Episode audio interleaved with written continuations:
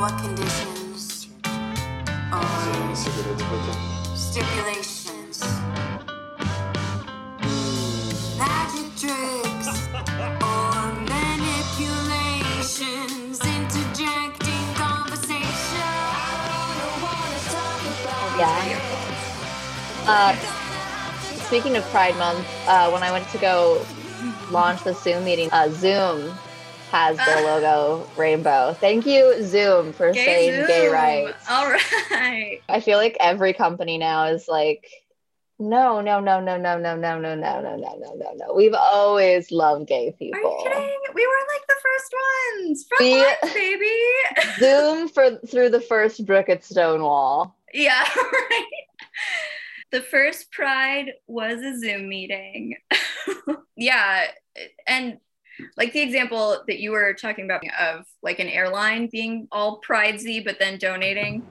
Um, none of these corporations who are all coming out for Pride are doing anything to speak out about the Supreme Court or local, state, federal legislators who, uh, surprisingly enough, even though we've come a long way, there are a lot of them who are anti gay rights, anti trans rights, who are still like putting up a fuss about pronouns.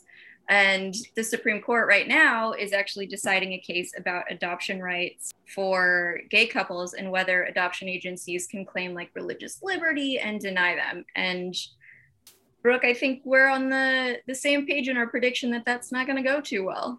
Just looking at the the lineup here, you know, Brett Kavanaugh, Oh Clarence yeah, Thomas has always been a, Men of the people. for, for gay rights. Uh, yeah, I think that they're definitely going to side Gorsuch too. Gorsuch. Gorsuch surprises me sometimes, but I don't know. He does, but not with. I feel like not with stuff like this. Yeah. When it's religion on the table, because he loves that, He and I don't picture him being like a pro gay. Anyways, um, this is exceedingly persuasive. I'm Mackenzie Brennan, and this show is pro gay, and I'm anything, Rogers. and what have you in gay. between. Yeah, Wow, what bravery from us. you're welcome. We said Yes, yeah. that- here's to know, us. being uh pro gay, being pro LGBT community in 2021 feels very much like Very bold. Kirsten Gillibrand during the Democratic primaries. And she was in that bar and she like took a shot and she's like, "Gay rights." Like, that's just- thank you very much. Hey, I love, love it. gays. Um, yeah, it. I think yeah, I'm always like, torn about the corporate shit because thank God it's it's normalized, and I do still have enough, as we'll see in this story. Like, there's enough in my familial memory that it's like that's awesome that this is still yeah. something that seems controversial in my head, or that other people see it as that, and it's it's not anymore, at least not on paper. And hey, that's a step. Well, I think So- that's kind of like what I was gonna say about these businesses who will they'll make their logo a rainbow or whatever, and then they'll donate behind the scenes. Their CEO um, or the company itself is donating to hyper conservative politicians or Yeah, causes. It's like they, you know, they want to have their cake and eat it too. They want to like, Their rainbow cake, and yeah, they no, it's they want because obviously the the end goal is profit so it's trying to balance and that's also why i think a lot of a lot of companies will like be like love is love thank Right. you for that which is a really statement." like again beats nothing but it's such a a watered down way of, of what does it even mean? Like what are you saying? Because it's it is it's such like a lukewarm okay but it's Right. explicitly what? I feel can't like it arose that. when it was a little controversial to straight up be like i'm pro gay so you would have these these like subtle workarounds that you could put on a bumper sticker that weren't expressly like i love the gays. It's it's just like which is what which is the bumper sticker that's on the back of my subaru. Of my ass. Of- oh no. As a tramp stamp. That's what I that's what I love the gays. I did actually um we I went out in South Carolina recently, you know, in like Greenville, South Carolina, the hiking granola community is really big. Mhm. And we were in this outdoor supply shop that was really fun. But one of the bumper stickers they had on the door was I'm pro salmon and I vote. okay I don't know what it means, but I it's pretty want it. niche. I mean, I guess the only thing I can think is like Alaska environmentalism because a lot of drilling up there can threaten salmon habitats, Yeah. but they're far from home if they're in in But I like how I like the idea of having that as your bumper sticker and then absolutely not explaining it to anyone. Being like, I own a that's what it tuxedo cat and I vote. You do, so you should get that. So a bumper don't you forget it. um but no truly i think that like the the whole trend that of companies it's like just enough to signal that they are not homo actively homophobic while also they never go too far to piss like you don't actually hear them being you know on the front lines of the actual these are the actual issues that are impacting the LGBT community at this time, and this is how we're addressing them: high suicide rates, you know, like Yeah, um, yeah, lack of housing, um, lack of health care. Yeah, exactly. Mhm. They are not doing that. You're absolutely right that it's enough that they don't piss off the buyers on the other side. It's like Exactly. it's almost this coding that if you're if you're a real fan, you'll get that I'm talking about gays, but not if you're out of the zeitgeist. Right, and like the if you watch a lot of the ads, it'll feature like two conventionally attractive, usually like white people holding hands. Skinny, classically Western, attractive, completely like void of they don't come across as like too much you know what i mean like anything. yeah. yeah just like Sneaking this in completely here. Exactly I think we're getting out of that a little bit now, which is good. I think that this the generation even younger than us is super good about range of representation. They in 10 inter- years it'll be totally different Yeah. I think that we're we've moved so fast, um, so and far. this in so episode is like that we're about to introduce and reference is such a great representation of how far we've come in the last 30 years or so and that is something to be applauded like the fact that big corporations do feel comfortable that is yeah, technically a net good. I just wish it were a little bit less shady. Like i wish it were a little bit less like obviously wish just the- a ploy to pander. the other pieces that make it so shady weren't there. yeah. Um, I mean, I gotta say, if corporations started pandering by being like, "We're pro-choice, abortion should be safe, legal, and accessible," and they were pandering, I'd be like, "That's a positive step." So, you know, issues are at different stages, and I feel like that can kind of illustrate yeah um, how far true. we've come. And it, I was actually just talking to my mom about the story in the episode that we're gonna kind of re-air today. And she was talking about how her family, um, so my grandmother, her son had AIDS, and they used to actually have the gay men's health crisis meetings on the family porch because there were so few places to go Mhm. um, and kids in the neighborhood. And it was, I mean, this is New York. It was actually a really liberal neighborhood, but kids would ride by on their bikes and throw rocks at the windows. yeah So, eh, you know, that's less than 40 years ago. And part of the reason that this pride is is such a big one to mark beyond the fact that we're still in a pandemic and that's weird and it also it was our reason for initially covering the AIDS crisis in Mhm. parallel to COVID and, and just government mishandling of diseases. But is that last weekend marked the 40th anniversary of the first diagnoses of AIDS cases Mhm. and what would eventually be recognized as AIDS. So you think that's 1981. at the time the common sentiment was well they they're bringing some themselves because they're having sex that is like outside of the bounds of what we as like Leviticus. people yeah deem Yeah. as appropriate Yeah, and I just want to note again, it goes without saying because it's so obvious anytime you hear stories like this, but thinking about 40 years, and I think it's been going around on the internet for a couple years now, but that photo of the original San Francisco Gay Men's Mhm. And it has like the original members in white, and then the rest are current members standing in black representing those who died yeah um, and it's just like a sea of these black suits and Yeah. like four white suits.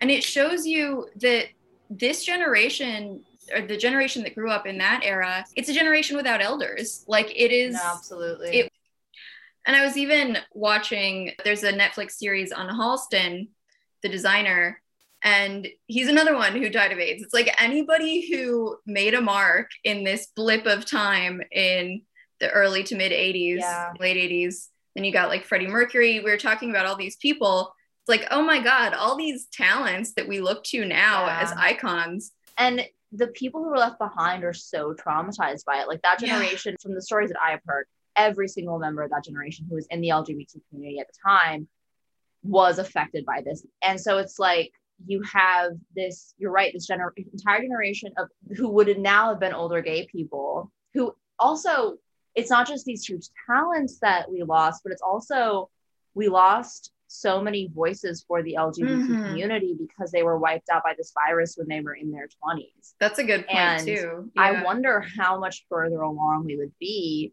if we had not lost so many people. like this humanizing force. Yeah. Um, and I think you're so right about the trauma, and maybe this can be our segue into reintroducing the episode. But eh, you know, I've lost a fair amount of people close to me, and it, you know, people cope in different ways, et cetera, et cetera. Trauma is different, but um, when we spoke to our guest in this episode, uh, I think both of us were struck by how raw it all was for him still. And there are a few things I think that I feel are as unresolved and as gutting a circumstance Yeah. that it just never gets better and it never gets right as John clearly saw this experience. And I don't think that ever goes away. It's not like you, for me, like reconcile that my dad had an aneurysm that burst, and that's just something that happens to people. Yeah. Um, it just doesn't get better. Mm-hmm. Experiencing that when you're in such a formative time as your 20s. Yeah. And it's someone that you were so tied to and, and in love with. Um, Like your first so many people. Yeah. I and now think- they're just gone.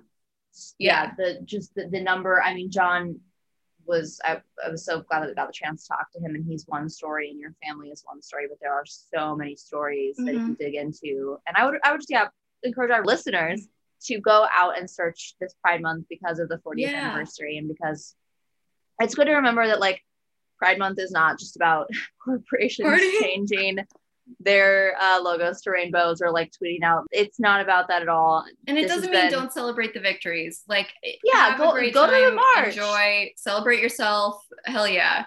But um, I think yeah, it's a it's a great excuse to Yeah. delve into some of these stories. it makes the celebration more meaningful when you know Yeah. the background of the community and it's like um and a lot of i think a lot of young people um thankfully they might they might be aware of it but like thankfully they have not had to experience that trauma as much firsthand. They uh, there there are still so many stories of like really hard coming out stories or you know being um, rejected by your family members or things like that.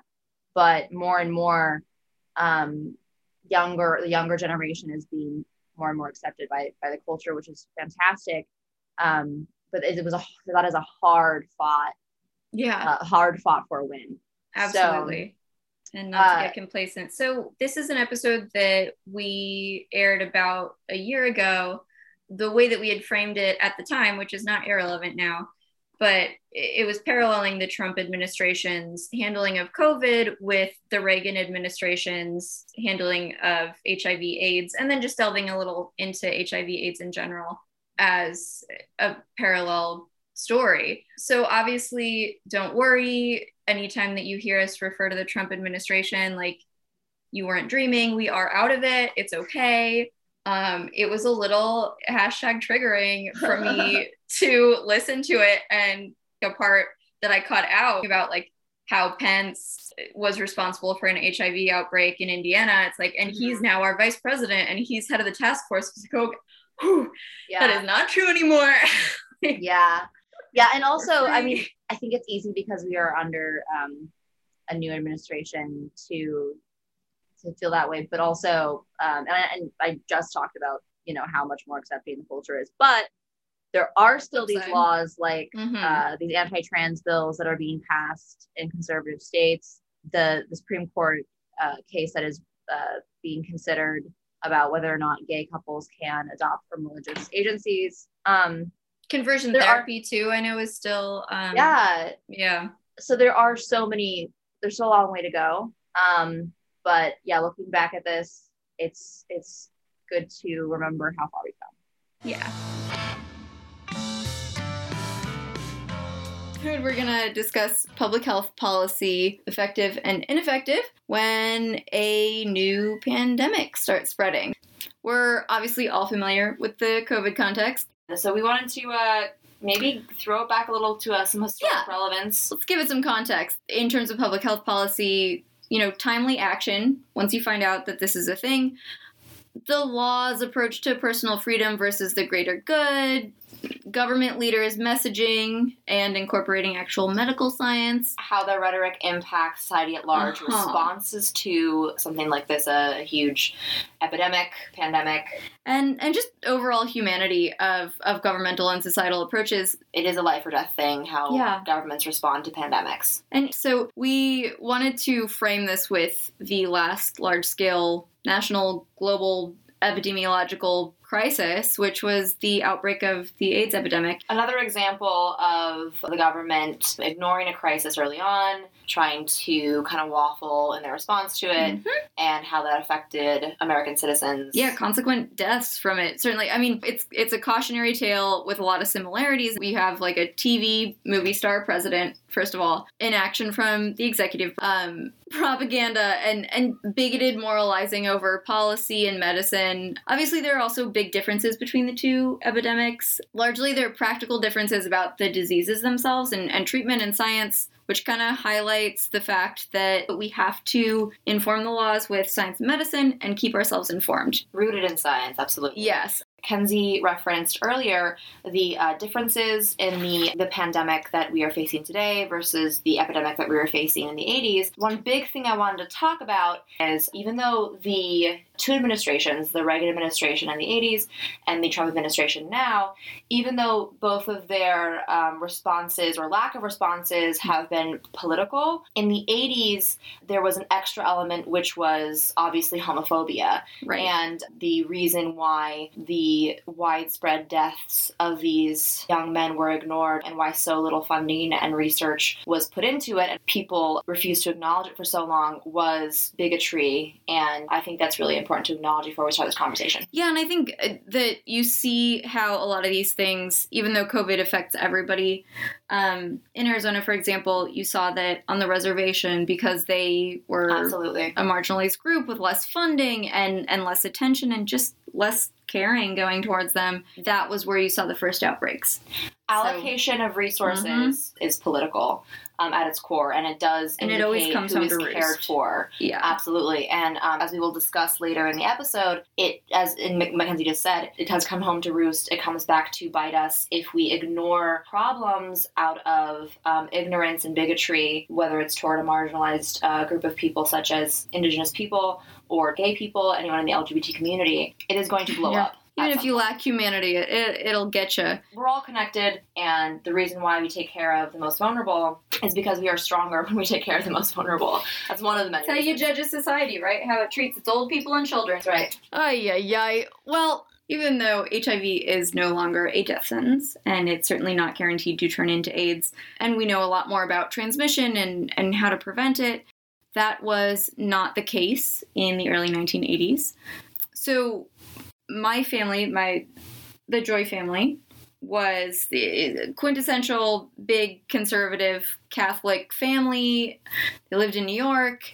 They actively campaigned for Ronald Reagan, among others. Um, my mom was the youngest of seven kids. Her youngest older brother was two years older than her, and that was Stewart. The family was thrust into the center of the HIV AIDS crisis. Literally brought the issue home. Yes, it did. So, Stewart Alexander Joy was a visual artist and creative who was born in Brooklyn in 1958. He was driven and vivacious.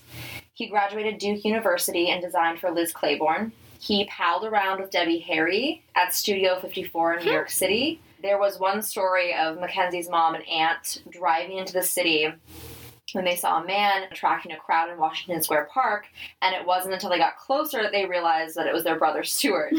he was uh, the life of the party. He was um, always attracting people to him. Uh, in 1986, a year before Ronald Reagan even spoke the word AIDS publicly, Stewart was diagnosed with a virus that would kill him two years later at the age of 30. Toward the end, Stewart told his family that he was sad he wouldn't get to see how it all turned out. He was one of the many lives lost to AIDS in the early years of the AIDS crisis, when the government and society at large refused to acknowledge the reality of the widespread epidemic. So uh, we got a chance to meet for the first time via Zoom and discuss this with somebody who lived it. So uh, without further ado, here is our interview with John Ascher. Look, Yeah. I, I think because I was in the arts, I kind of believe in like letting it just play and roll Okay. and play out. No Great. limitations as far as creativity. I think Yeah. if you start off with limitations initially, Yeah. the rose doesn't get to bloom fully. I so like let's that. Okay. I'm going to let you introduce who you are to me and who Stewart is because I feel like that's more interesting than me doing it. So, Sure. Okay. Hi, Mackenzie, and hi, Brooke. It's a pleasure Hi. to Hey. have this conversation with you guys. So, um, we're seeing each other through Skype, which is sort of nice um, because I've never really officially met you, Mackenzie, yeah. although I'm in a bizarre, distant way related. That's in air oh, quotes yeah. to you. I know your mom and your mom's family, the Joy family, from back in the early 1980s when I met your uncle, Stewart. Um, we were both working at a department store in the name of Abraham and Straus. It was named, Okay. It was I think called it's Abraham and defunct now. And it's no longer in existence, but um, it was a great store at that point in time. And um, I was still in college. Um, and your uncle had just graduated from Duke University, and he was in the retail management training program. So um, I would see him throughout the store walking around or you know walking past the department and i say oh that he's cute guy. And eventually we just started having conversation and we both decided yeah let's go out and have a drink or just go out for a social outing which we did. And one thing led to another and suddenly i had a boyfriend and i was involved with stewart alexander joy so that goes back to like 1981 when it had all kind of started. Okay. Um, then by 1983, we decided to move in together. And he was living at home with his parents, your family. Yeah. And I was still living at home. I'm a few years younger than Stewart. Uh, so we, in 1983, we got our first apartment on the corner. Uh, it was on 435 East 76th Street. Small, one bedroom, but charming. And I remember, you know, acquiring certain things before we moved in together. We found some, you know, chairs in thrift shops, and we decided to reupholster them. And he did anyways, it, a lot of that reupholstering and whatnot, right? Because I know he did my mom's furniture, surprised them when they came home from college. Yep, that's correct. Yeah. yeah, that that is true. Um, and then after the the lease was up in 1984, we moved into a larger apartment um, at which was 345 East 80th Street, Okay. apartment 4K, and um, it was a rent stabilized apartment, really big apartment, my gosh. super low rent, and um, Just a gold So- mine in New York. Yeah. God. yeah, which is really hard to find in New York. I don't know if those deals exist anymore, but we had one. We had a really great uh, suite apartment. And again, we fixed that place up, and, um, you know, we're living as a gay couple in New York. So the scene in the 1980s, just to bring you back because you guys weren't born yet. No. um, so New York was look there have always been and there will always be gay people so um, that's Go since figure. the beginning of time and will be till the end of time but you know it's always been kind of a taboo subject and it's been kind of hush hush and that's where the term in the closet comes from because you couldn't live an open free life. And society wasn't willing to embrace that and even families you know it was a scandal. So even though um, some families might have suspected or deep down inside known it maybe just wasn't spoken about because people Mm. just didn't come out Well, I meant Um, to ask when you and Stewart moved in together, how did you couch that to your respective families? Because I know my family was very conservative. They were Catholic. My grandfather was the head of the Conservative Party on Long Island at one point. So, obviously, good people. I, I love them. But I think until certainly until the end of Stewart's life, they didn't fully acknowledge it, as far as I know. So Yes. I'd be interested to know what your experience was, and I, I understand that you came from a conservative family yourself. I came from a conservative family as well, um, a Republican family, conservative points of view, also Catholic. In fact, Yes. the joke was your grandmother would always say, you know, why aren't any of these girls, anyone bring home nice Catholic boy? So, You or so Stewart did, like Stewart the did, only one. things. So Yeah, there you go. There was a nice Catholic boy brought into the family. you're welcome, he Joy was a family. nice- he was a nice Catholic gay boy. yeah. There's a little curveball in there. Um, you know, Lindsay married um, a Jewish guy, and your dad, I believe, was he was a liberal atheist, so liberal atheist. So, I mean, everyone was kind of all over the board. But um, so someone brought home a Catholic boy. Unfortunately, um, Stewart did well. Yes, Stewart. So, uh, yes, everyone was kind of conservative. And so when we decided to move in, um, we always spoke in terms of roommates. Yes. Stewart was my roommate. thought that for a long time. I think my aunt believed what Stewart had told her, which is that it was a one bedroom, but that you rotated who slept on the couch month to month. Come on. really? but uh, I guess you believe what you want to believe. Absolutely. This is true. And so, um, you know, it's funny that you say that. People say if you don't acknowledge the truth, it isn't true. But Yeah. Right. um, so that will bring us to a conversation down the road with Ah. our current administration. But anyway, um, so we did move in together. And um, back in the nine early 1980s, there was uh, a play, what was called deemed the gay plague Mm-hmm. that was sort of you would hear about and read about and hear about this up and coming disease and initially it was a disease that had only affected homosexuals hemophiliacs supposedly horses and haitians i you know so that's early that's so really specific. It's very strange.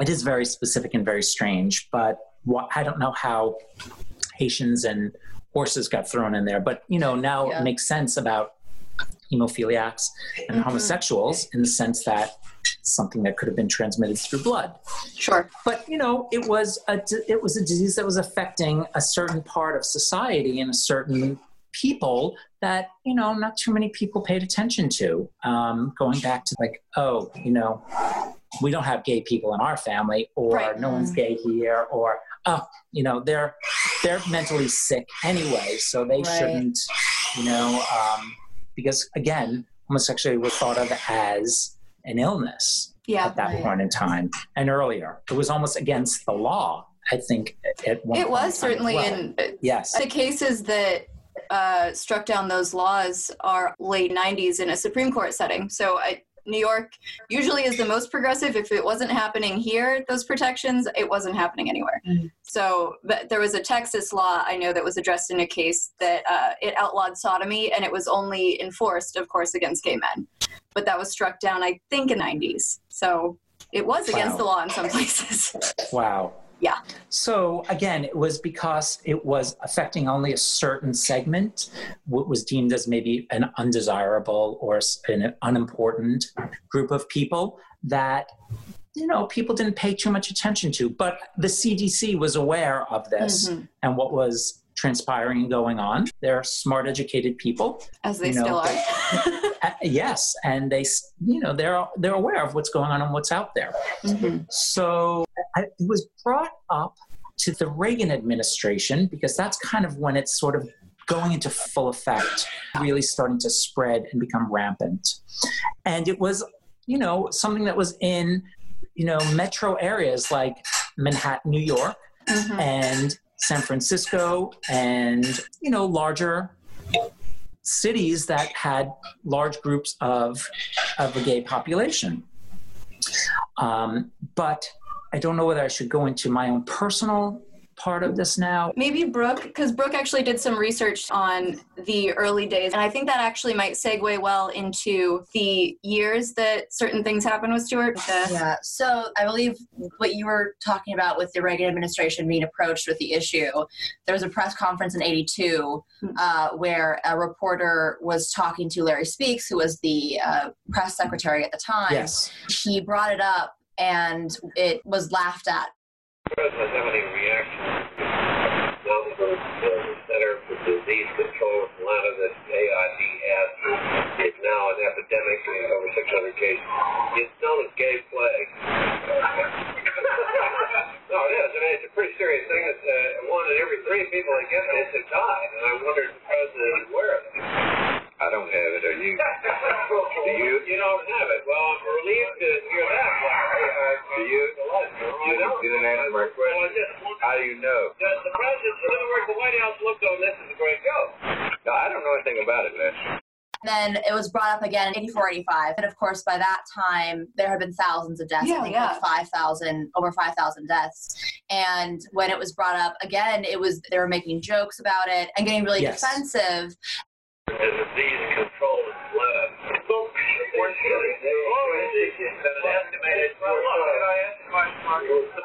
Concerned about this subject, Larry, that has concern reaction here. I, you know, I haven't. It isn't always a duck blizzard. Is he going to do anything, Larry? Is that I've not heard him express anything. He has no, uh, no, expressed no opinion about this epidemic. No, but I must confess I haven't asked him about it. Would you ask him, Larry? Go back into the Have and that was in uh, i believe 84 this is after thousands of people Yeah. um, you know m- many more cases but thousands of people had already died.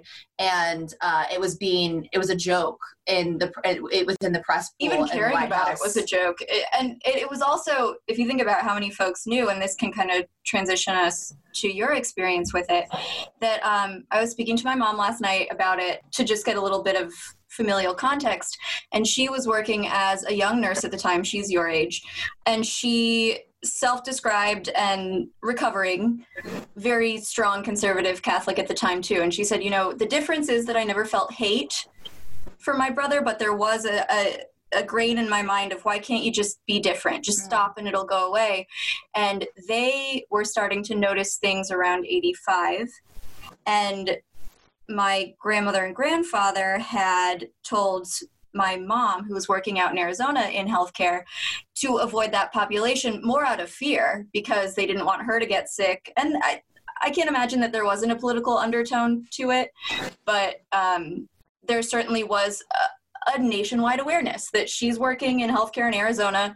The New York family's telling her to be careful. yeah and it It's certainly like- known. like when the when the rhetoric from the top, when the Yes. messaging from the top, which was the White House, is that uh, this is not something to be concerned about, and if anything, there was an element of, of disdain and uh, there's the you know homophobic jokes and and, otherism. made, otherism, It's, it's them. yeah. It's not. And yeah. if you care about this, if you're bringing it up, then uh, you're going to Then you're the be shamed. Yeah. And and so I, I wanted to ask you about, you know, around that time, how, what was the in, in your experience, uh, the community's feelings around that kind of rhetoric coming from the Oval Office? Sure. The uh, you're absolutely correct in terms of the press conference and when it was brought to um, the attention when it was brought up in a press conference and asked about was whether uh, President Reagan was aware or if he had or was you know in tune with what was going on um, this disease that was affecting a certain population in the united states he was sort of laughed at and snickered and Hmm. put back on the the reporter who had asked the question you know it was kind of like it was taboo and like you were bad dirty or it might implicate that you might be gay um, and yeah, uh, that they laughed at it, snickered at it, and moved on to the next subject. Mm. So, uh, and it was again brought up again, um, I'm sure many times, but it was uh, again because it was affecting a certain audience that just somehow didn't matter or register, and it wasn't Mm. deemed as, and that's inexcusable, but kind of indicative of the times, you Mm. know, uh, in terms of affecting a group that somehow didn't matter. And no one was out or stating that they were out. So it was kind of all hush hush. And if you wound up having it, it was almost like this negative stigma, and you were, you know, an out, almost like an outcast of society at that point in time. Um, unlike today's administration, where COVID is affecting any and everyone, Yeah. um, which is, you know, and still being downplayed, ignored, and deemed as nothing that's life threatening, where it is. And in actuality, when you think back into the 1980s and the beginning of AIDS, because it what it did start within the gay community, but eventually spread, it could be spread to any and everyone. It The wasn't just foresight is remarkable. Like, how do you? yeah. Um, so if you really think about it, it's like how one person affects another person, or it passes to one Right. person, that goes on to two people, to four, to 8 Mm-hmm. and it just keeps multiplying and and becoming larger and larger, just like COVID does, you know, Mhm. and la- large groups of people. I mean, obviously, the way it's transmitted is very different, but um, so uh, I'll get back to my portion. Did I did I answer the question, Brooke? As far as Oh yeah, uh, yeah. Did your did, did the community register at all that they were kind of being left behind and all this and ignored? Yes, I mean, when, of course, anything that would affect your own community, you take an, a greater interest in. And so there was a discussion amongst the gay community like, there's this disease that's going out there, Mhm. and, you know, it's killing people, and it cripples your immune system, and it's passed on sexually. And, you know, if you think about society in general, when you say someone was in the closet, because society didn't embrace gays, there was really no place for a gay man to go out and meet another gay man. Hmm. So Right. you would either meet them in a gay bar Right. or, you know, walking on the street deemed as cruising, right. you know, where you would pass each other and look, you know, Yeah. check each other out. And because people were so closeted, there was really nowhere to go. You couldn't go to a bar and speak intimately. right. I mean, of course you could, you could, but you know, it's not like going out on a, a date would be the same as for an accepted heterosexual Right, couple. And so there were all kinds of crazy sex clubs Mhm. and back rooms and bars where you could go and be intimate with someone because know you if you were living at home you couldn't bring them home to your mother and father course, oh yeah. hi this is my boyfriend because it was a time when it just wasn't socially accepted It's funny. I never put together that that kind of arose out of necessity. Right, that it was you didn't Yeah. even have safe spaces, so you had to create your own safe Yeah. spaces to meet That each other. Yeah. By themselves, kind of became concentrated, and for this kind of thing, that could be the worst thing. But Yeah. how do you have? How do you know that's going to happen? they were born of necessity. right, yeah. right. I, I didn't. A- absolutely. And so it, you know, it's almost like all aspects of society weren't acknowledging it. So the administration wasn't going to acknowledge it. Okay. And Yeah. it's kind of worked hand in hand. yeah.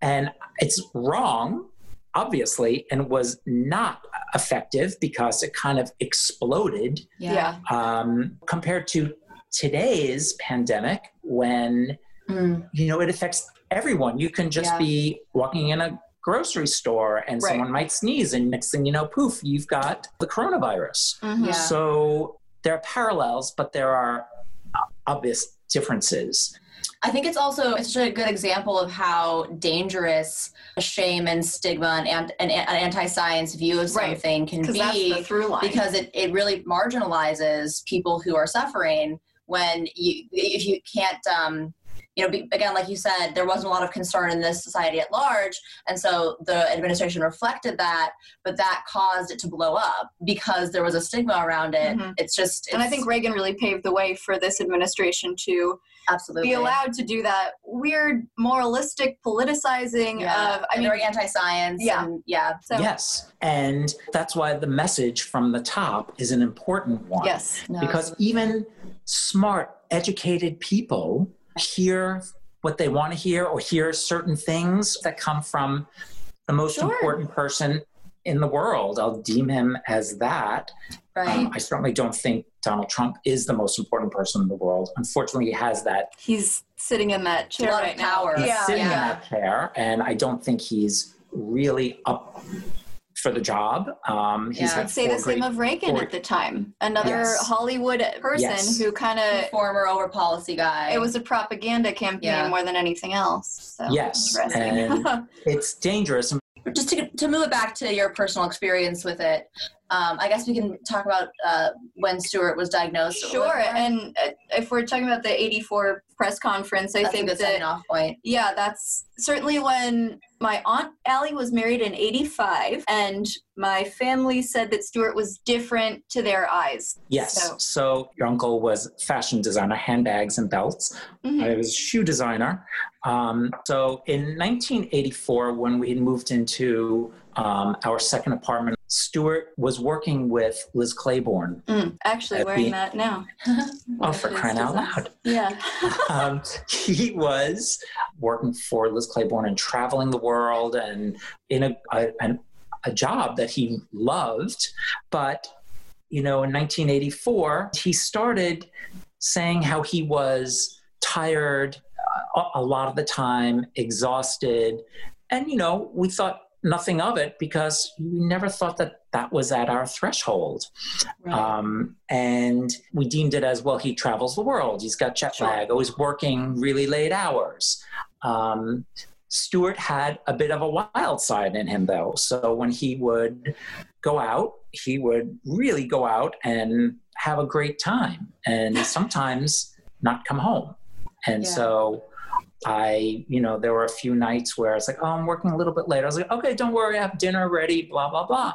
And so I would wait till like 8, 9, 10, 11, and then call the office and say, like, you know, and wonder uh, if he was coming home. And there were no s- cell phones, didn't exist back then. Right. So you couldn't check in.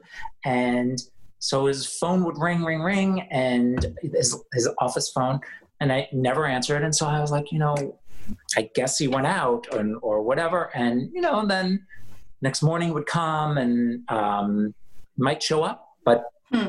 you know, there were times where he didn't come home for a couple of days. So, uh, and Was so that that stressful kind of for you? I mean, extremely stressful Yeah. and disappointing because Yeah.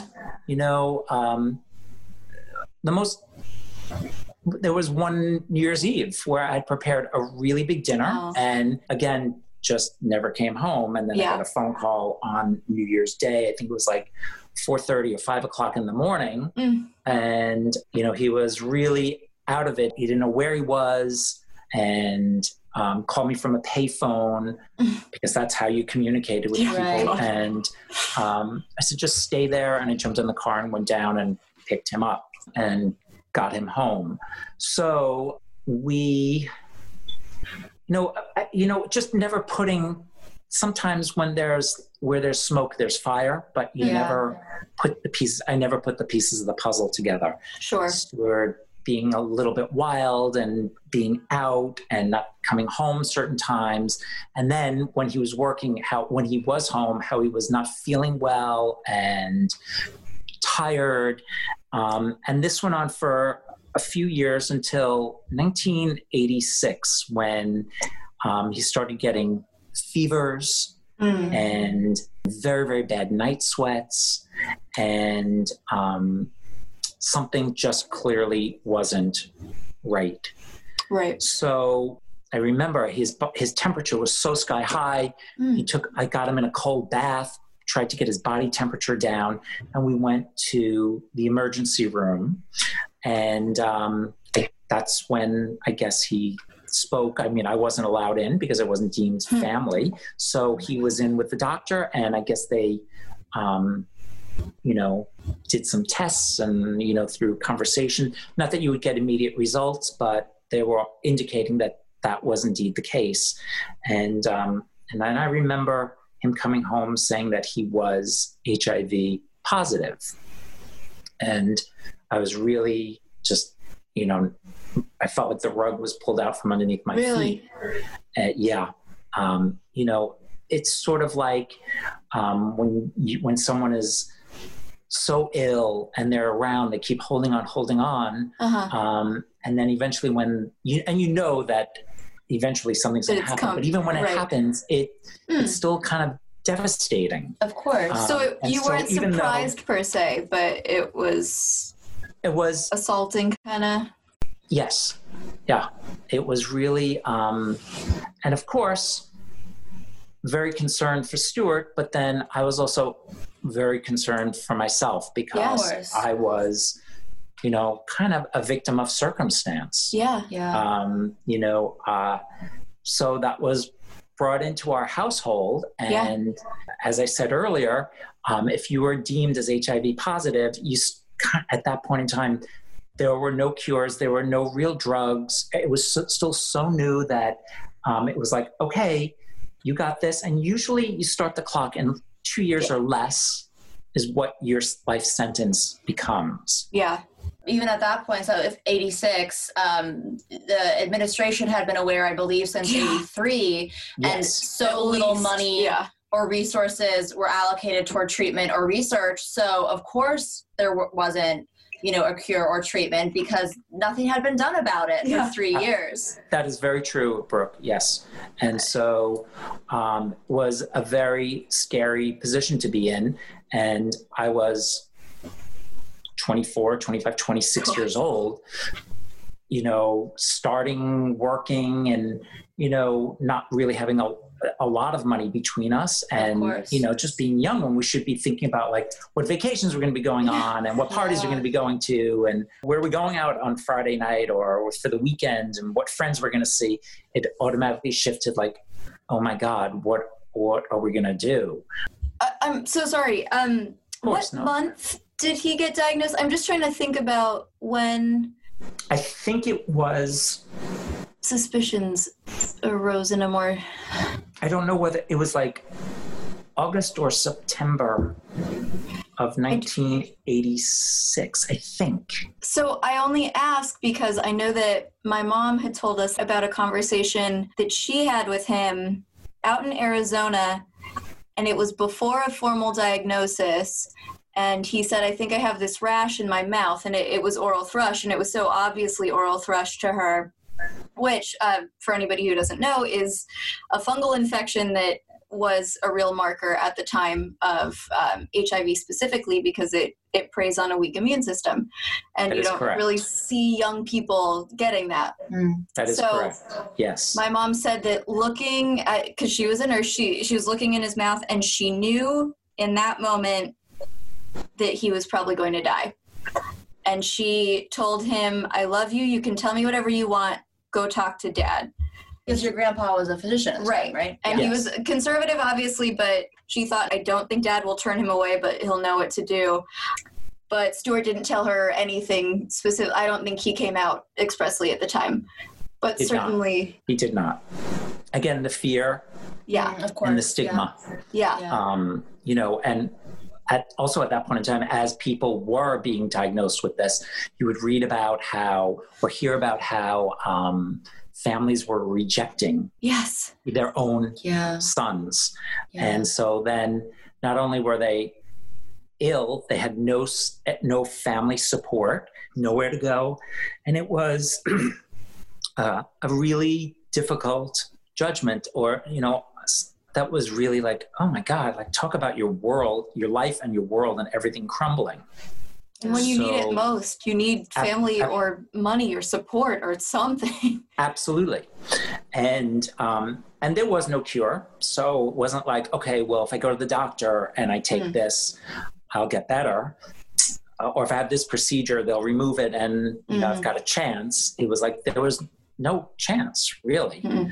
Um, so Stewart uh, eventually did speak to his parents Mhm. um, you know, after he had shared with me, uh, you know, I was like, and I know he was fearful to talk to his dad about it, your grandfather, Mhm. um, and but he did, and um, he was sick at that point in time, and I think he had to go to uh, the hospital where your grandfather was working, which was Nassau County Medical Center, I believe Okay. and uh, he was admitted and they did some tests and i remember speaking to your grandfather Hmm. dr joy and um, you know i know that stu was experiencing something that was because it attacked all aspects of your immune system and so right. um, he was having pain where anything, like even um, to have lay a sheet on top of him, Mm. was excruciatingly painful. So I remember your grandfather saying he couldn't even put a sheet on him, even though he was shivering and then sweating from fever and chills. Yeah. But they somehow got him the symptoms under control for the time being. But that was just a temporary fix. Yeah. And as the disease progressed, your immune system continues to break down and you become more susceptible. There was um, something called um, PCP pneumocystic pneumonia, Mhm. which it floats in the air. Like you and I are, we're all breathing it at the here and now. But it, when you have a healthy immune system, it's you just you're You not take it susceptible to yeah. it. So um, you know that was always very dangerous for anyone who was HIV positive.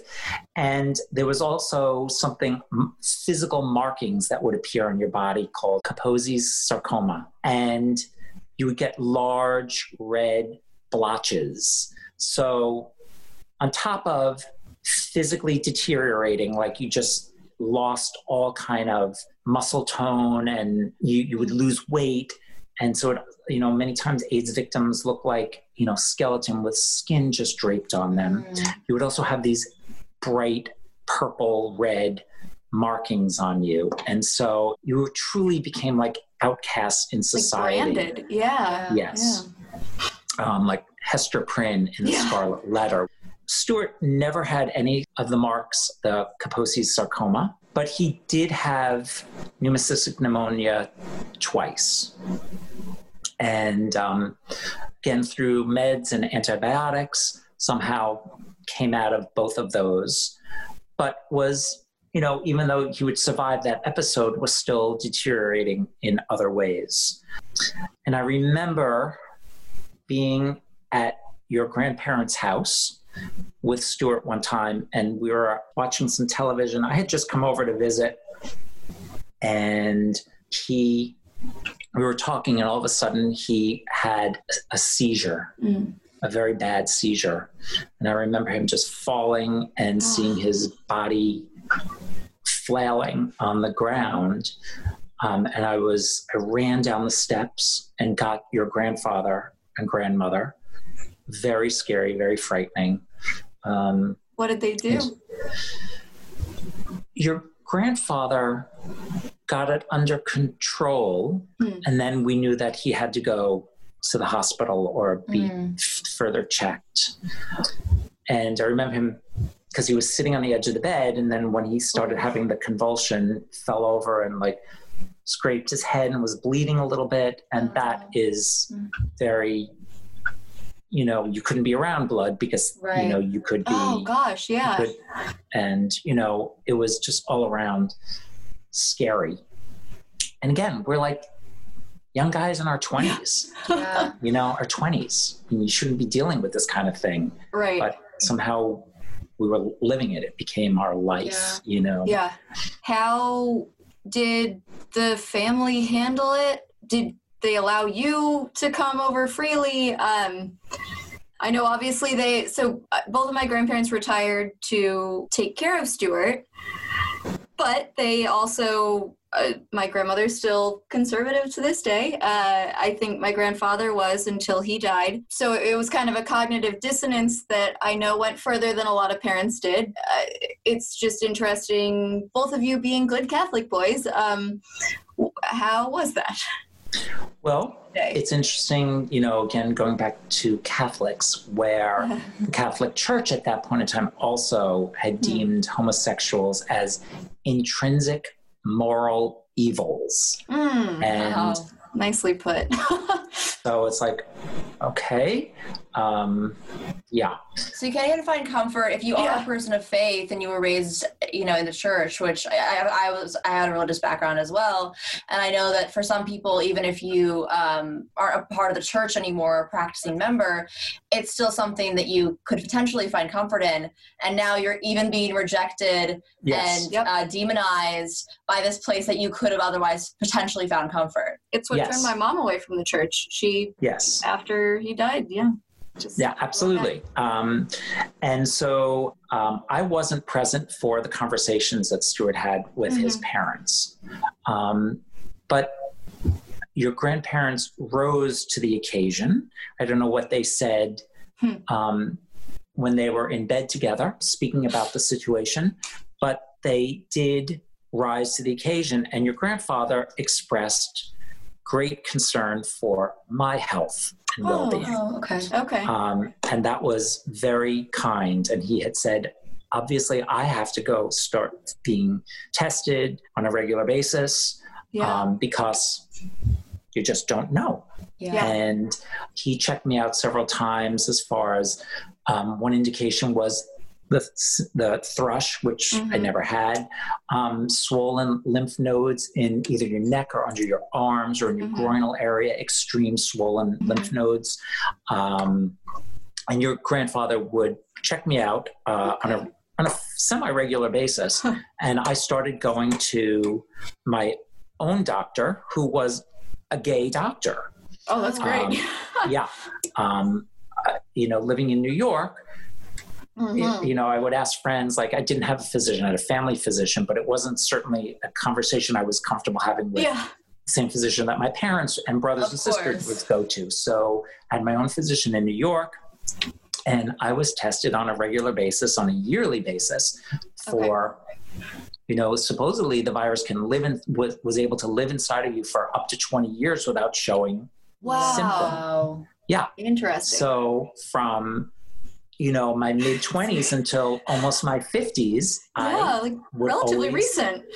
yeah, I mean like ten, about Wow. 10 years ago would always be fearful. And you know, as time went on, the doctors say no, you know, that's because it, it's you know You're more doing was okay learned for this about long. You know? yes Yeah. and i've been okay for that long but um you know but even so every time i would go for a blood test just always living in fear was Yeah. a bit of torment Yeah. um, but getting back to Stewart, he um, Stewart had become debilitated Yeah. beyond being able to come back to the apartment because I just couldn't. Yeah. You know, it would I couldn't handle it anymore.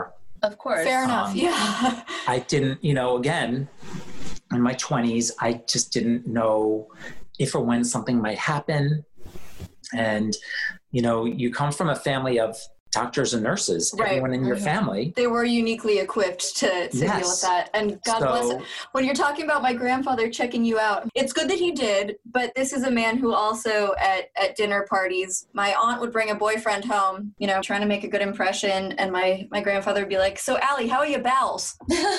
okay, Yeah. good. So he's It- Very, very brash. very open man. Um, when we maybe had a little yeah, it was dinner conversation because everyone Uh-huh. was a medical professional. So speaking about bodily fluids or Yeah. bodily functions or a disease. I'll tell um, you that persists was- to this day, for better or worse. was actually, you know, I guess commonplace where Uh-huh. it's something that in my house we didn't ever speak of that even. but yes, your grandfather really showed uh, his professional, his kind and professional side to me um, out of concern because he did recognize that I was kind of a victim of circumstance there Of course, yeah. and um, but as i was saying stewart was debilitating more and more Yeah. and it was really necessary for him to be where someone was present all the time yeah, yeah. um, and a medical professional doctor or nurse was Yeah, always we were lucky in that sense. Yeah, certainly. so um, he got sick one more time and that was in the summer in July, and this is 1988. And he was admitted to the hospital, and it was Cabrini Medical Center, Ah, okay. which was in Lower Manhattan, and that was the hospital that his AIDS doctor, because he had a doctor that was specifically um, Mhm. involved with HIV research, Okay. and he he was admitted to that hospital and got worse and worse and i remember i don't remember who called me to tell me that he had there's a term in medical speak code blue Hmm. And I think that's coronary arrest. Oh, Okay. Have to either be resuscitated or not. And they resuscitated Stewart. Mm-hmm. He was put on life support at that point with um, uh, breathing tube Mm. and um, and I remember at that point in time, we just sort of knew the end was coming. yeah. Um, and your grandmother would go every single day, every single day to visit Stewart, and I would meet her during the day Hmm. um, for a couple of hours or in the evening, and um, I remember on because Stewart died August 1988. I remember. and. Lindsay got married a couple days before he was supposed to go to the wedding, yes, and he had that decline, right?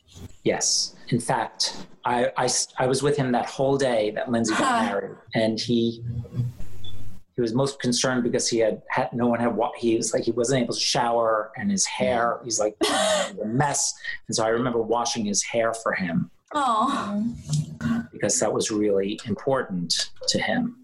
So i don't remember when he had the coronary arrest but we knew that the end was coming. And i Mhm. would just remember how distraught your grandmother was God, yeah. um, and how you know he was on life support and how your grandmother kept saying like i don't care i don't care he can stay this way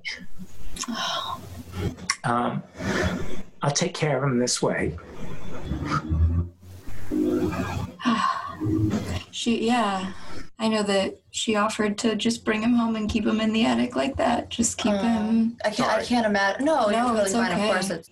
I can't imagine. It was just such a cruel disease. Yeah. I, I think that it's happened so quickly. You know, like you said, as soon as someone was diagnosed, they knew that they The were clock starts, borrowed- yeah. they had a, they had a limited amount of time left, mm-hmm. and you don't even get good time because. It, it it just ravages your body and it's just such a it's such a difficult being a loved one of that person i can't imagine what it was like You especially. yeah John. I mean, absolutely I, think everybody was in their own head, and, and in retrospect, my mom has said, "I wish I had had the wherewithal to know what what you were going through," because she was just. and know, at that point in time you know it's not even like you could say you could say like oh hi i'm stewart's partner and i could yeah hear test results or ask for information about his current condition because I Hmm. wasn't family. So Yeah. I never really knew other than what was and your grandparents and your sister your sisters, your mom and your aunts were always I was always aware, but it's not like I could ever ask or find out but that's as good as like, it well, got, who's, kind call- of. who's yeah, calling? yeah like, well, Right. this is his partner. Like, well, you're not family. We can't reveal any information to you. So it was, I, I swear, I remember being in the apartment alone when he was in the hospital and like lighting a candle and keeping that burning for him because I wasn't sure if he was, gonna, would Oh I'd be able to God. sleep with him or see him the next day. And Oh. What a strange Um, thing. It was but after he was in almost a coma and just on life support we all knew it was just really it was no way out you were just down a dead end street with a brick wall in front of you, nowhere you to don't turn come back. It, Nowhere. it doesn't. no it was it. it. was really the end i remember back then there were things called um, sony walkman Oh yes. Yeah. and I remember putting music on and putting it on Stewart's Oh. head because he loved Blondie and he loved the Talking Heads. And, all good all great bands yeah um, yeah. So I remember putting music on, uh, putting earphones on him, and you know whether he heard it or not, obviously, but I thought he would Yeah. um, just so that it was something that he related to and happy. Uh, I did that that night, and we all were in that room. Hmm. We all stayed. He was in a private room. We all were in that room the night that he passed. yeah. Mom said you, her, and my grandparents were there. Yes, yes, we were there, and we all took turns. And your grandfather nodding off, Oh. and your grandmother occasionally it was close to like four three or four in the morning when he passed. And I just.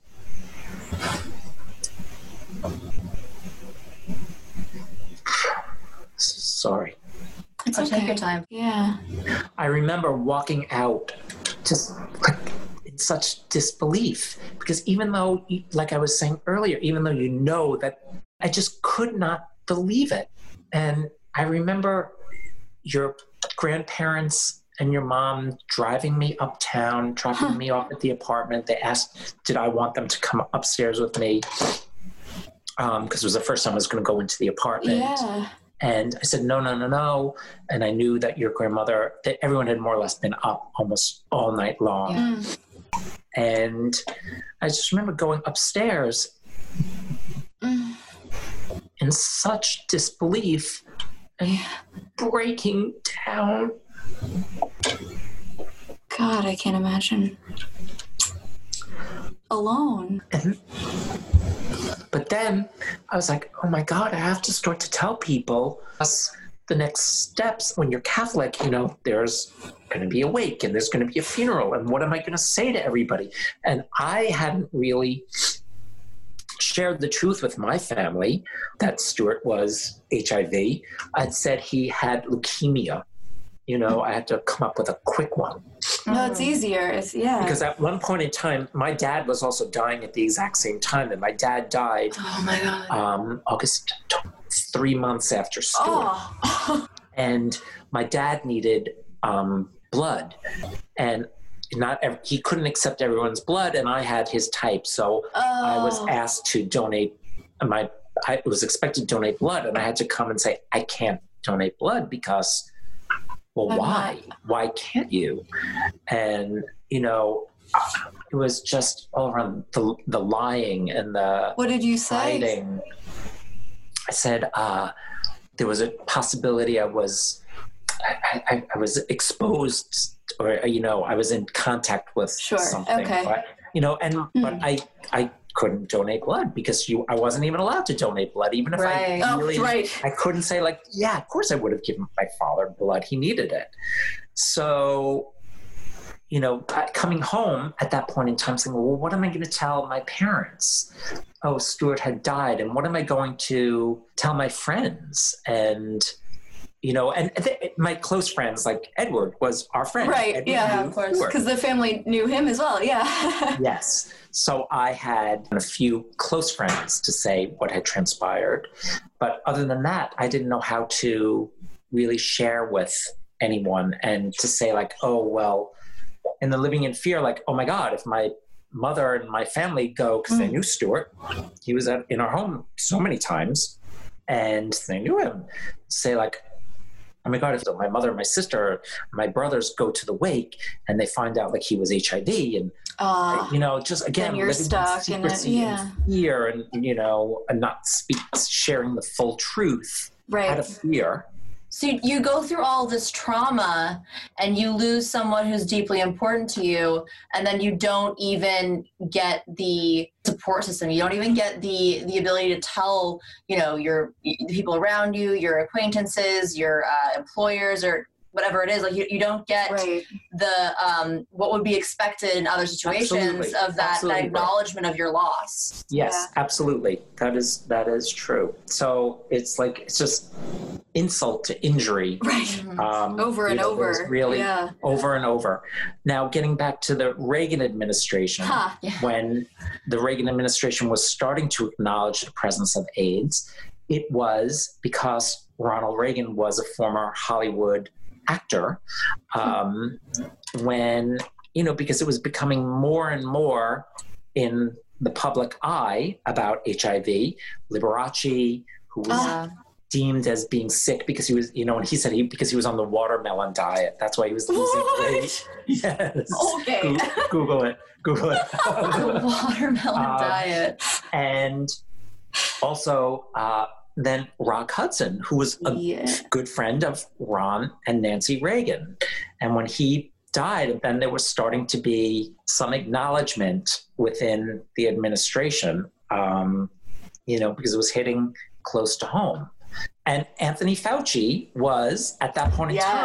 time, very involved with AIDS research. And of course, there were gay activists, you know, ACT UP and GMHC.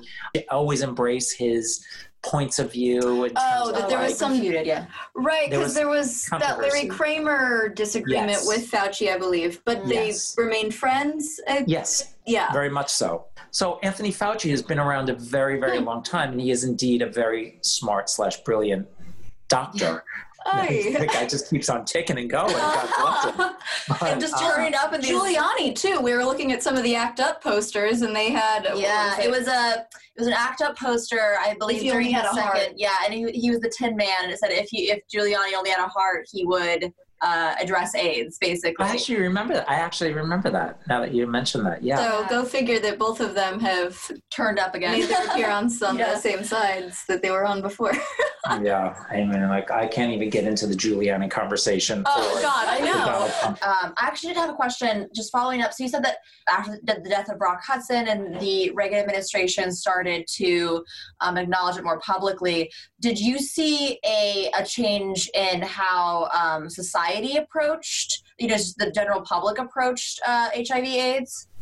Yes and no, because I think until it it started becoming like everyone was more aware of it because it was in the news and it was out there, Mhm. um, and you would hear about celebrities, and so it was becoming a bit more mainstream. It was still something that was very taboo and f- fearful, Mhm. um, and I think you know it got to the point where if you uh, i think everyone either knew of someone or had someone in their family that was gay or was sick um, i Mhm. shouldn't say everyone but it just became a bit more out there A kitchen and there was a- table issue, more of a kitchen yes table issue. and yeah. um, there was greater awareness and then hence we'll fast forward into like the 1990s when Mhm. TV sitcoms like Will and Grace were on, and you know it became more commonplace to have, you know, a gay person in your living room. That's through television. Right. Yeah. Um, and they're like, oh wow, they're funny. They can dance and decorate, and Gays, They're they're just like professional. us. you know, exactly. Um, like Will was a lawyer, and Yeah. and look, t- today in 2020, you know, young kids are not afraid to come out of the closet and, and be their true self Mhm. um, at a very early age. And Yeah. I think that there's there's still a long way to go, Yeah. but it, it has come such a long way in a short period of time. And there's still the stigma and the prejudice out there, just like to deny that there's systemic racism in this country Mhm. Of course. is bullshit. Excuse French.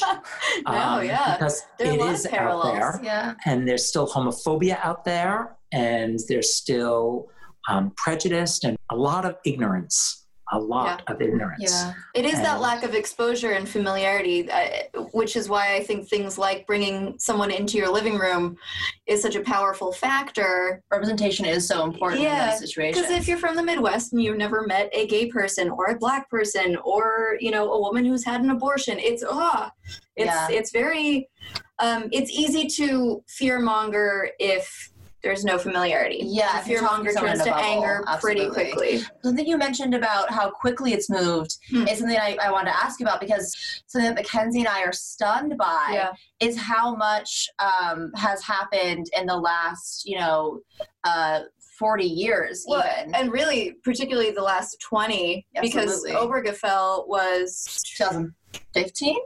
Very recent. And that was the gay marriage case, obviously, Yeah. the Supreme Court case. But even, uh, you know, you're talking about how stigmatized and uh, taboo it was in the 80s. And you're, like you said, there now everyone knows, everyone has At least in cities. lives. Yeah, absolutely.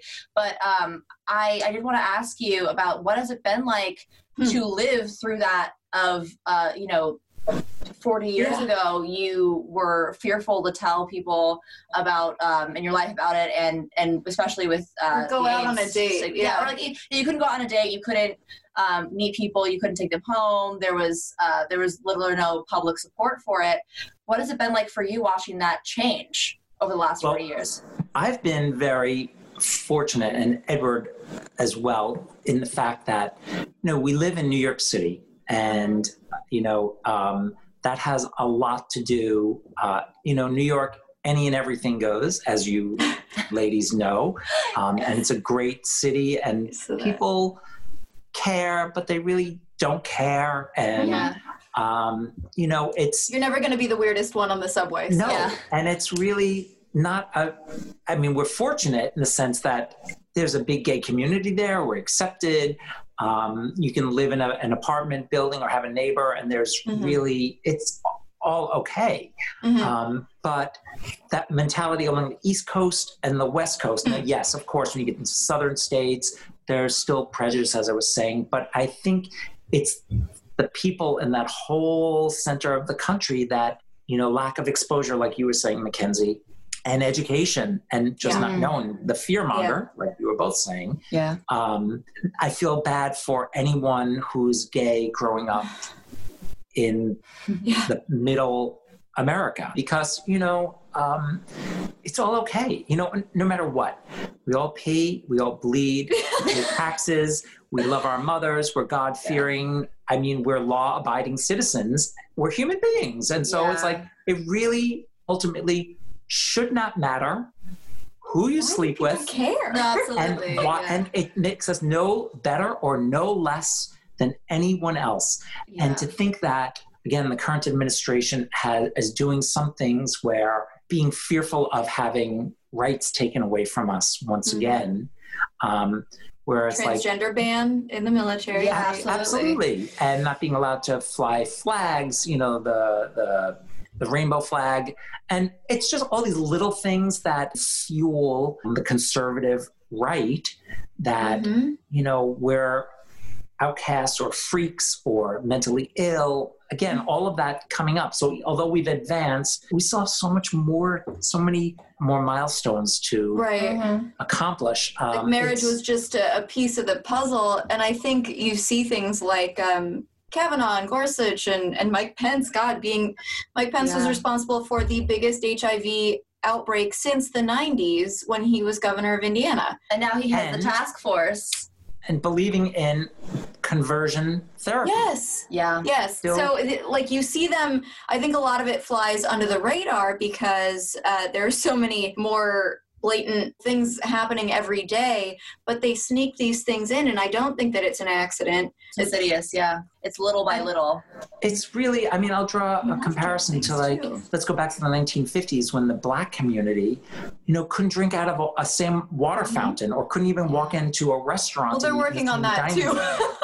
and Yeah. it's like wait a minute uh, t- time moves forward and we should be advancing and Roe is on the table again. That it's been 50 years since Roe v. Wade, and still, Yeah. and A- we're back on the chopping block. I, I don't know. So, and it is ridiculous And I'd say the same about HIV legislation. Absolutely. That a lot of it is still um, around where it was in the 80s.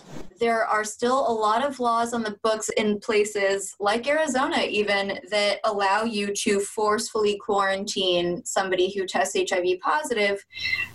Essentially, no questions asked if a public health official commands it. And that is, it's not an effective disease uh, containment strategy. Sex education would be Yeah. um, access to care, access to information, Yeah. Protection Yeah. and testing, uh, healthcare. Like it's it, those are the things that would actually help if we're concerned about it. But the laws, I think, came about in that fear mongering place, and that's where they've stayed, Yeah. despite medical progression. That now, y- so now Far from a death through you know perseverance yeah, education um, research Yeah. um, and the fact that it really doesn't affect just people that are gay or hemophiliacs. It can affect any and everyone. And um, yeah, I mean, it's almost like saying you have diabetes. Well, with proper care and medication, Yeah. you can live a life. That, that's incredible. That's really, really. it's pretty fast Mhm. turnover on that front if you think Mhm. about it in that perspective. So it's good. but it required attention and Yes. resources and it required Yeah. research that so that can be our plug for the end of the And- episode. right yeah. absolutely and and a the- lot of lives. A Yes. lot of lives. Yes. We've done this a decade earlier, which seems like it probably was feasible. Yeah.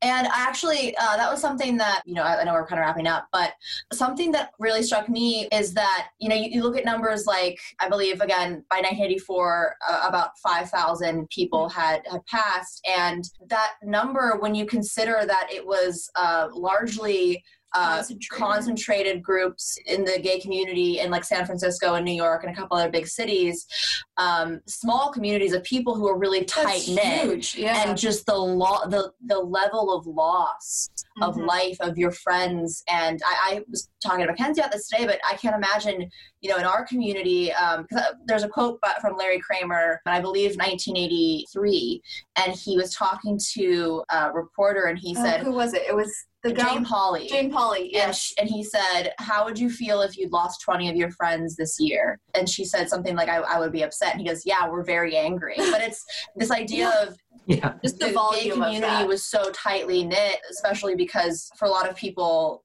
they didn't tell their families, so that it was a chosen family. Losing just so many people you love, I I just can't And imagine talented that folks too, because these are the ones Yeah. who got out and did their thing. got and into the cities and were really bright, uh, uh, so the beautiful playwrights souls. and yeah, the and artists it's just and the dancers and So- writers. Yeah. I just I don't even really. I mean, I would like to hear about if you'd like to say anything, but it's more of an acknowledgement, I guess, just Yeah. of of how big of a loss that was for people at that time. Absolutely. I mean, look, there it, it is a very close knit, tight community, and a lot of people, star uh, artists, and extremely musicians and talent. All these young lives lost that you know for for really I don't want to say no reason that we're we're just lost and Yeah. And it could've very sad. Yeah. I stayed in the apartment that I was Uh-huh. in with Stewart until 2008. So because Oh it my was a rent gosh. controlled apartment. Oh right. Yeah. Right. And, and Edward and I became involved in 1990. Okay. So a while. Yeah, and two years ago we got married. Edward and I got married. know that. Congrats. So Thank you. exciting. And we said we better do it before Trump takes that right away from us. Oh yeah, I understand that. But so we that, that's where we are. But anyway, well, thank you so so much. we so Um, appreciate talking to you. That this, was and you and I really will enlightening. continue our conversation. I'm sure on many. All right, we uh, we're just so grateful to be able to talk to John. He's uh, such a lovely soul, and his story really shed light on the very human part of this issue. I think that it's so easy to talk about the AIDS crisis in abstract. In Uh, any epidemic. I think. Absolutely, especially, the same especially in the past, and Mhm. um, we were so grateful to be able to hear it from him directly, and just uh, just his generosity in sharing his time and his story and his heart with us. And Uh, vulnerability. You and absolutely. I both are, are working on our vulnerability, and I, I love that. it's in not that- easy to talk about something like this, and Yeah. we, we were so um, thankful that he was willing to. In that spirit, I would reiterate everything. So grateful to have talked to him, and I'm really grateful to Brooke that she was willing to indulge Oh, a personal familial experience. It's such an important topic, and obviously, yeah, Stewart Joy was um, Hmm. a, a wonderful person who touched a lot of lives, and I think that the best way we can honor the people who were lost and the families like Mackenzie's who lost people to the AIDS crisis is to talk about their stories. when we're talking about AIDS and, and the side effects thereof and, and the terror that came with that, and also to distinguish that HIV is different than AIDS, we'll get into the likelihood of one turning into the other these days in a second. Medical science, luckily now, with funding and, and time, has progressed to the, the point that this isn't a death sentence. That is a huge reduction of stigma and of, of difficulty in daily life. So, So, big takeaway is obviously if you have uh, get tested yes. uh, pretty consistently uh, and talk to your doctor about preventative measures and treatments because it's not as scary as it was in the 80s, but it absolutely is something that you should be aware of and that your partner should be aware of. STD testing and just awareness of your own body and, and your health factors, um, obviously. and your partners and, and all that Absolutely. good stuff. That, there are there are free clinics that offer these as well. yeah. So I know that not everyone has access to healthcare, but there Mm. are lots of free clinics that offer STD testing and ways to access these preventative measures and treatments. Yeah, the only way it's scary these days is if you keep your head in the sand. So it's it's a good lesson. Being aware is your best defense at this point. Absolutely. You had transmission rates on hand, would you mind sharing those? Yes, and this is current, so science progresses and and make sure that policy keeps up with that. Now, one in seven people with HIV in the U.S. are unaware of being infected, so get tested. Uh, if you go to a free testing site, it is free, as the name would suggest. Heterosexual, penile, vaginal, penetrative sex, the receptive, the vaginal partner, that is 0.08%, so less than 1% per exposure without protection. The insertive partner, the penile partner, is 0.04%. Um, anal intercourse, the receptive partner, so the one who's receiving the penetration, this is the highest occurrence rate. It is a little less than 2% for unprotected sex to contract HIV. And then um, penetrative anal sex is about 0.1% risk of uh, infection. 66% of people who are HIV positive now are men who have sex with men, 24% are heterosexual couples.